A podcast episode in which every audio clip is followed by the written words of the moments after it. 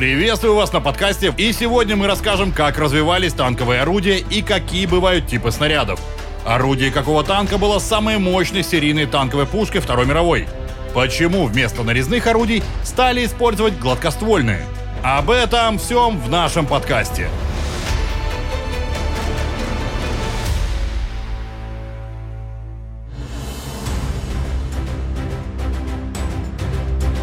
Танк без вооружения – это не танк. С самого начала главным оружием танка была пушка. Хотя на некоторых машинах и устанавливались только пулеметы, от пулеметных танков довольно скоро отказались.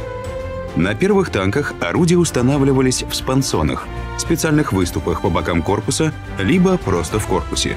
Спансоны обеспечивали пушке более широкую область стрельбы, но вот вести огонь вперед было сложно – Первые танковые орудия вели происхождение от полевых, пехотных или корабельных орудий. Калибр их поначалу был небольшим. У английских первых танков он равнялся 57 мм, а у французского Renault FT-17 и того меньше – всего 37 мм.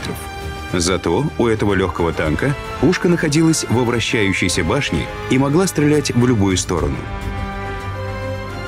И вплоть до нашего времени количество танков без башен можно пересчитать по пальцам. Сначала танковую пушку использовали только для борьбы с пехотой и пулеметными гнездами.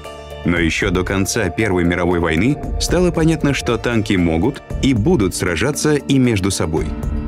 Вместе с распространением в 30-е годы специальной противотанковой артиллерии стала усиливаться броня боевых машин – и танковые пушки тоже стали развиваться в сторону увеличения калибра и начальной скорости снаряда.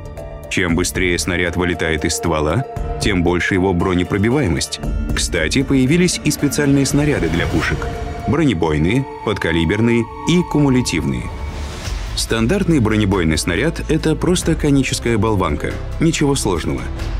Бывают коморные бронебойные снаряды, внутри которых есть заряд взрывчатки, детонирующий после пробития брони. В подкалиберном снаряде есть сердечник из очень твердого металла, специальной стали, вольфрама, а в наши дни даже из обедненного урана. Этот сердечник пробивает броню словно шило, а потом разрушает внутренние узлы танка. Кумулятивный снаряд пробивает броню кумулятивной струей, раскаленными газами, образующимися при направленном взрыве. Чтобы он получился, взрывчатое вещество в снаряде укладывается в виде воронки, и газы сходятся на броне в точку, буквально заставляя металл течь. Во время Второй мировой войны на танках использовались нарезные пушки разных калибров. Некоторые проектировались специально для танков, но большинство были потомками полевых или корабельных орудий. Отличные танковые пушки получались из зениток. Они были мощными, и их снаряд летел с высокой начальной скоростью. На базе зениток были разработаны, например, орудия советского Т-34-85, немецкого «Тигра» и американского «Першинга». Из полевого 122 мм орудия была создана самая мощная серийная танковая пушка Второй мировой войны. Ее устанавливали на тяжелый советский танк ИС-2, он одинаково эффективно боролся и с вражеской бронетехникой, и с укреплениями. Недаром этими танками оснащались в конце Великой Отечественной войны гвардейские тяжелые полки прорыва. После войны танковые пушки продолжали совершенствоваться. Новые гладкоствольные орудия и новые снаряды повысили бронепробиваемость до невероятных значений. Кроме того, некоторые пушки могут использоваться как для стрельбы снарядами, так и для запуска противотанковых управляемых ракет. А что же пулемет? Он очень важен для танка. Без него машина почти беззащитна от пехоты. Пулеметы есть почти на каждом танке. Один из них может быть спарен с пушкой и стрелять в одном направлении с ней.